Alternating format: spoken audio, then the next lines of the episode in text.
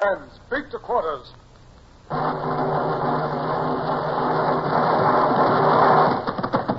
Run out the guns. Stand by the starboard battery. One broadside into it, if you please, Captain Bush. Pointers on target. Linstocks ready. Aye, aye, sir.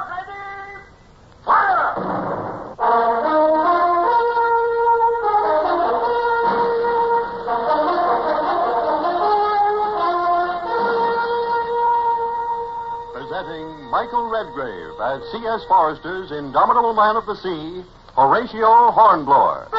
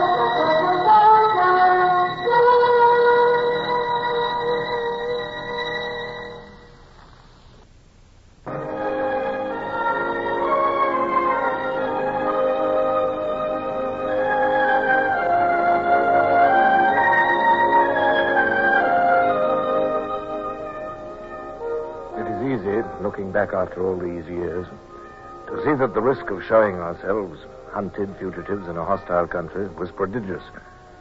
But another night of exposure in the snow and freezing wind would certainly have killed Bush. I, too, was frozen and half dead with fatigue. Even at the cost of being apprehended and sent on to Paris and death, warmth and rest were imperative. As the door of the house opened, I shaded my eyes against the light and blinked at a tall, thin man in a blue coat and the young woman beside him. Who are you? Prisoners of war. One of us is wounded. Ah. Come in, gentlemen. Thank you, sir. Come into the hall and let me shut out this dreadful weather. While we dried and bandaged Bush and carried him to the bed which was shown us in a ground floor room, I struggled with the astonishment I felt at our kind and courteous reception. I'd expected hostile words and grim treatment, but had we been old friends, we could not have been more cordially received or attended. Dry clothes were brought for me, and Felix, the butler, helped me to dress. His master, he informed me, awaited me in the drawing room. As I entered the room, the tall man rose, and the lady with the auburn hair whom we'd met in the hall rose with him. Ah, I regret, sir, that I did not quite hear the name which my major domo announced. Captain Horatio Hornblower of His Britannic Majesty's ship Sutherland. Ah, it is a great pleasure to meet you, sir. I am Louis Antoine de Ladon, Comte de Graçay. Uh, may I present to you my daughter-in-law, uh, Madame la Vicomtesse de Graçay? I am en- enchanted, madame. You must be fatigued after your journey. Yes. Uh, Captain Hornblower, I have heard of you and Lieutenant Bush. Tomorrow, perhaps you would like to read the newspaper accounts of the loss of your ship. But at the moment, perhaps you will permit me to ask you some personal questions. Well, of course, Monsieur de Graçay, uh, you have every right to do that. I presume you have escaped from an escort which was taking you to Paris. Yes, sir, we escaped at a point about uh, six kilometers on the farther side of Nevers. We found a boat and attempted to navigate the river in the darkness, but uh, the rapids here proved our undoing. As they would to any boat. Yeah. Well, it is only midnight now, and you have come 20 kilometers. Mhm. There is not the slightest chance of your being thought here for some time. You will be able to sleep in peace tonight. But, but, Monsieur de Graçay, uh, are you not, uh, well, that is, um, will you not be communicating with the authorities? I am the authority in this district. I have the honor to be mayor of this commune, and so represent the government. I see. I hope you will consider yourself among friends in this house, Captain Hornblower. Thank you, sir. I shall tell the police that I have not seen you, and I hope you will stay as long as it is convenient to you.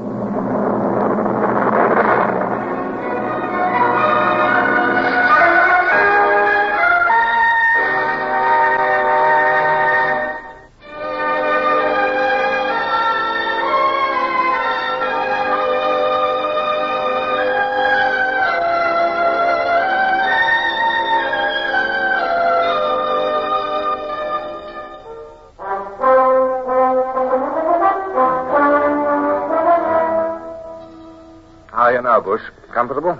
Right as a sexton, sir. Ah. I'd like to be allowed to get up today, sir, and pay my respects to our host. So you shall. Your three days' rest has completely restored you.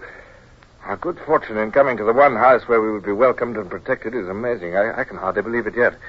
I was wondering about that, sir. Has the Count told you why he's doing it? Well, his daughter-in-law Marie has, but oh, it's too long a story just now. Briefly, the Count was an exile during the Revolution and lived in London with his sons. When the boys grew up, they heard of the fame of Bonaparte and wanted to share in the glory of France. So they came back, did Yes, they, sir? yes. The Count took advantage of the amnesty and returned here, the only part of his estates left by the Revolution. His three sons joined the army. Now they're all dead. Gentlemen, pardon my intrusion, but a group of gendarmes is approaching the house. Huh? If you would be good enough to allow me to send your servant here, I should like you to lock this door and remain silent while I deal with the gendarmes. We shall do whatever you say, sir, but uh, rather than expose you to any danger, There we... will be no danger to anybody, Captain. Ah, uh, here is your servant. If you will lock the door, I will return to you as soon as possible. Thank you, sir.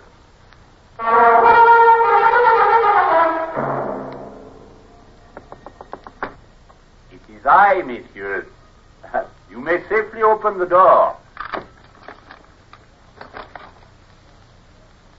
Visit of the gendarme was one of routine. They are ah. perfectly satisfied with my assurance that you have not been here. Good. Indeed, they would have been amazed if I had told them otherwise. The best possible thing has happened. They think you are dead. Dead? Yes. Permit me to explain. On the morning after your escape, a systematic search of both banks of the river was undertaken. A blanket, which was known to have been used by Lieutenant Bush, was found on the bank near the Bec d'Allier. Well, th- that would be the first rapid, I suppose. The, the one only about a mile from where we started. Yes, and this was taken to be an indication that the boat had been capsized and its occupants drowned. Ah. It is felt certain that your bodies will be discovered somewhere along the river shortly. I see. And when they are not? The river is running so fast that you might well have been swept right away, even to the sea. But uh, I note that your friends do not follow our conversation. Perhaps you would translate.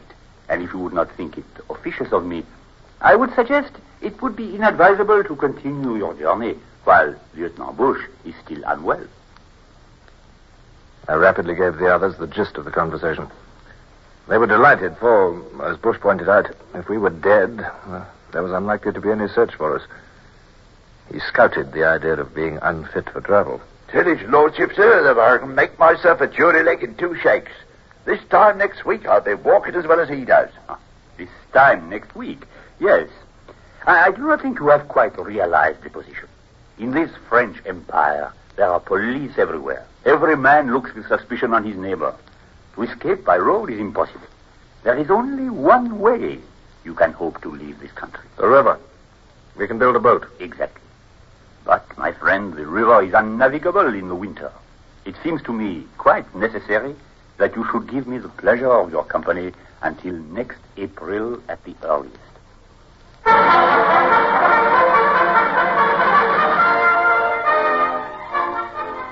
When I look back now upon the memory of those four months we spent as the guests of the Comte de Graçay, it presents a picture of mingled anxiety and delight. He was the perfect host, always kind and courteous, ever helpful.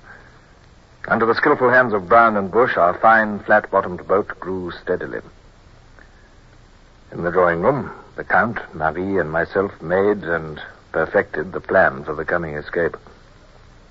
Ah, it is settled then that you shall carry fishing rods and seem to be a party of fishermen out for the day. Yeah. When you reach the coast, you must become Dutch customs officer. My excellent cook and housekeeper are already busy with the uniform. But there is one thing that worries me. What's that, sir? This report in the paper of your death. But I, I should have thought that would have made us safer. To a certain extent, yes. But I cannot believe that Bonaparte really considers the matter so proven. You see, you have been pronounced dead by a government which does not admit mistakes. Ah. Should you be taken now, there will be no question of a trial. You will die secretly with no attention being drawn to you. Hmm. Well, they were going to shoot us anyway. This makes no difference. I shall not alter my plans in any particular because of it.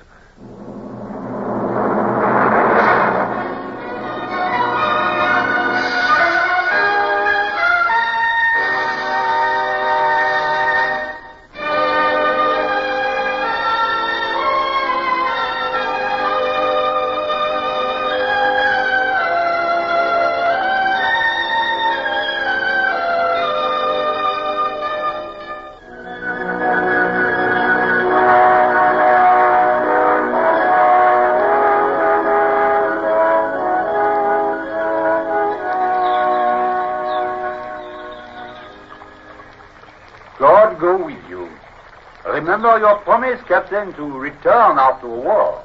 Marie will be as delighted as I shall be. Thank you again, sir. Thank you a thousand times.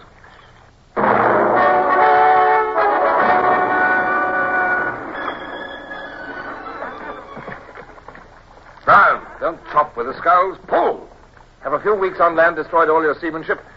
I have a little less staring around and a little more work from you. Aye, aye, sir.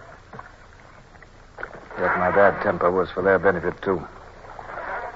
Despite its innocent appearance, we were upon a desperate and dangerous adventure, and discipline was essential. Excuse me, sir. Listen. Isn't that another dam? Yes, I believe it is. The river's narrowing and getting faster, too. Now, pull over to the bank there, Brown. All right, sir. We'll leak no waterfalls on this trip if I can help it. All right. Ship sculls. I'll land and survey the stream. Yes, it's a dam right enough and a steep one. We'll never get the boat through that. There's a hundred yards of boiling water below the dam, too. We'd have to carry everything down.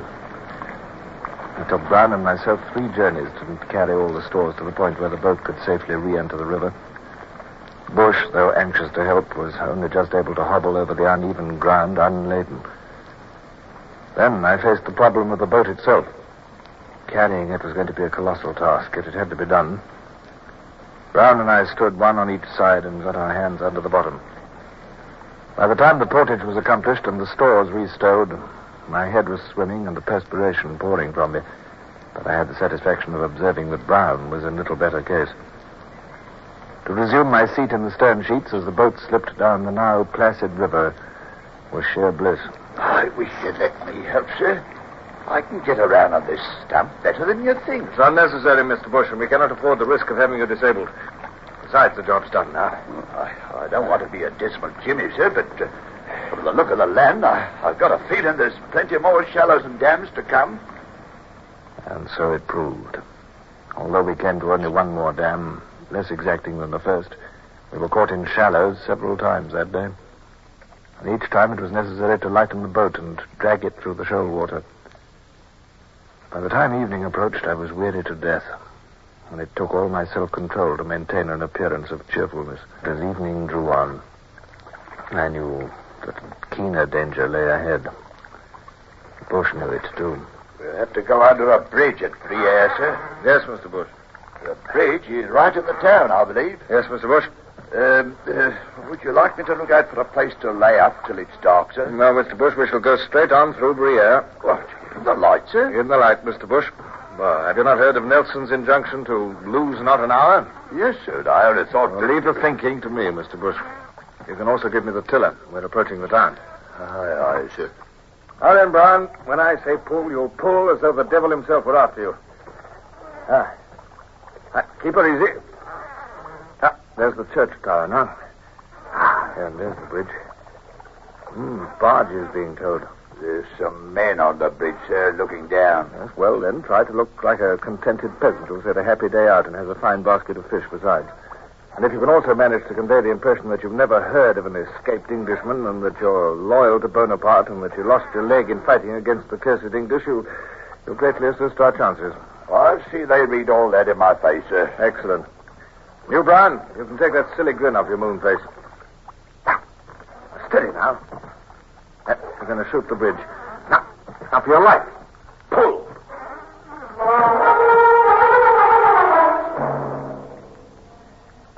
The shooting of the bridge was almost an anticlimax. The swirl of the water and Brown's powerful arms shot us through in an instant. We caught only a glimpse of curious faces peering down at us. An old man at the tiller of a barge raised a lazy arm in greeting, and then the bridge and the small town of Briare were behind us and fading into the gathering dusk. Sure. Tense moment, that's it. But it was easy enough. Mm, perfectly easy, Mr. Bush. Due, no doubt, to all the information you displayed on your face. I'd give a lot to display what I really think about Boney and his froggy, sir. You'll have to restrain your feelings for a long time yet, I'm afraid. Even if nothing untoward occurs, it will be a fortnight before we reach the sea, if not. And even then, our troubles will only be beginning. I realize that, sir. Oh, if I only had two sound legs. That'll do, Mr. Bush. Brown, there's a small island on the port bow. Yes, we'll run the boat aground there for the night. Easy. Now pull starboard. Pull both. Ship sculls.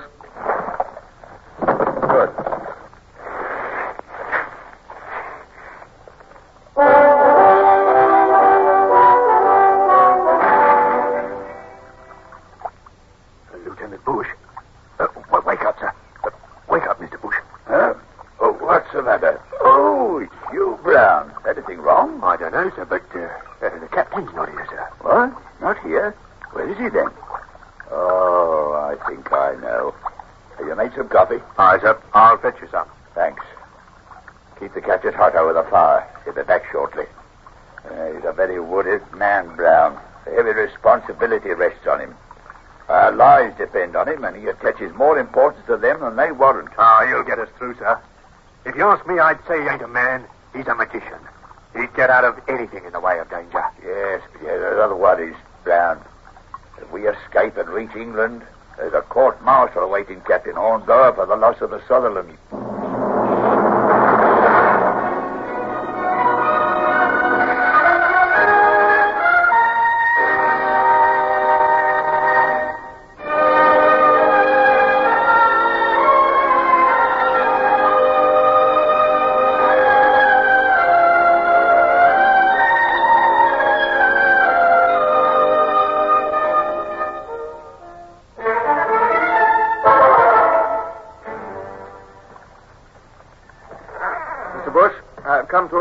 As to what we shall do when we reach Nantes. Yes, sir?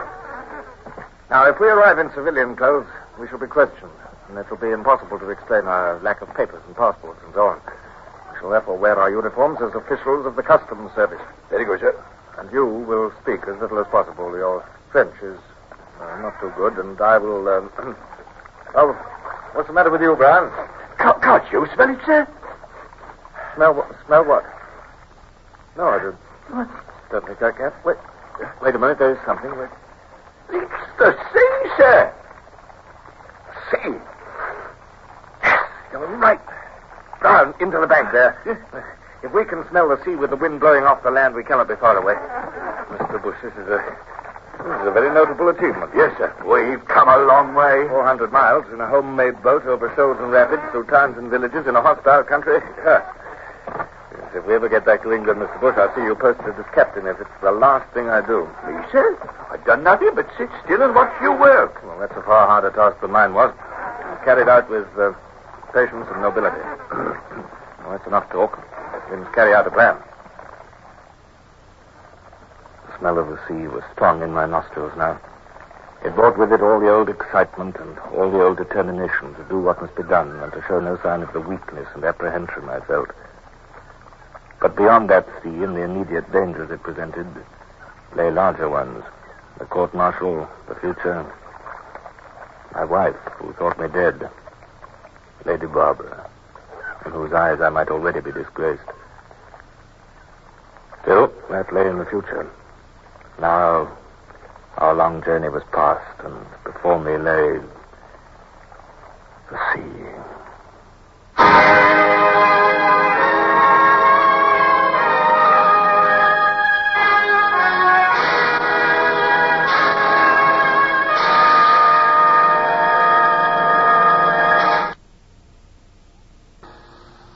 Horatio Hornblower, starring Michael Redgrave, is based on the novels by C.S. Forester. Music composed and conducted by Sidney Torch. Produced by Harry Alan Towers.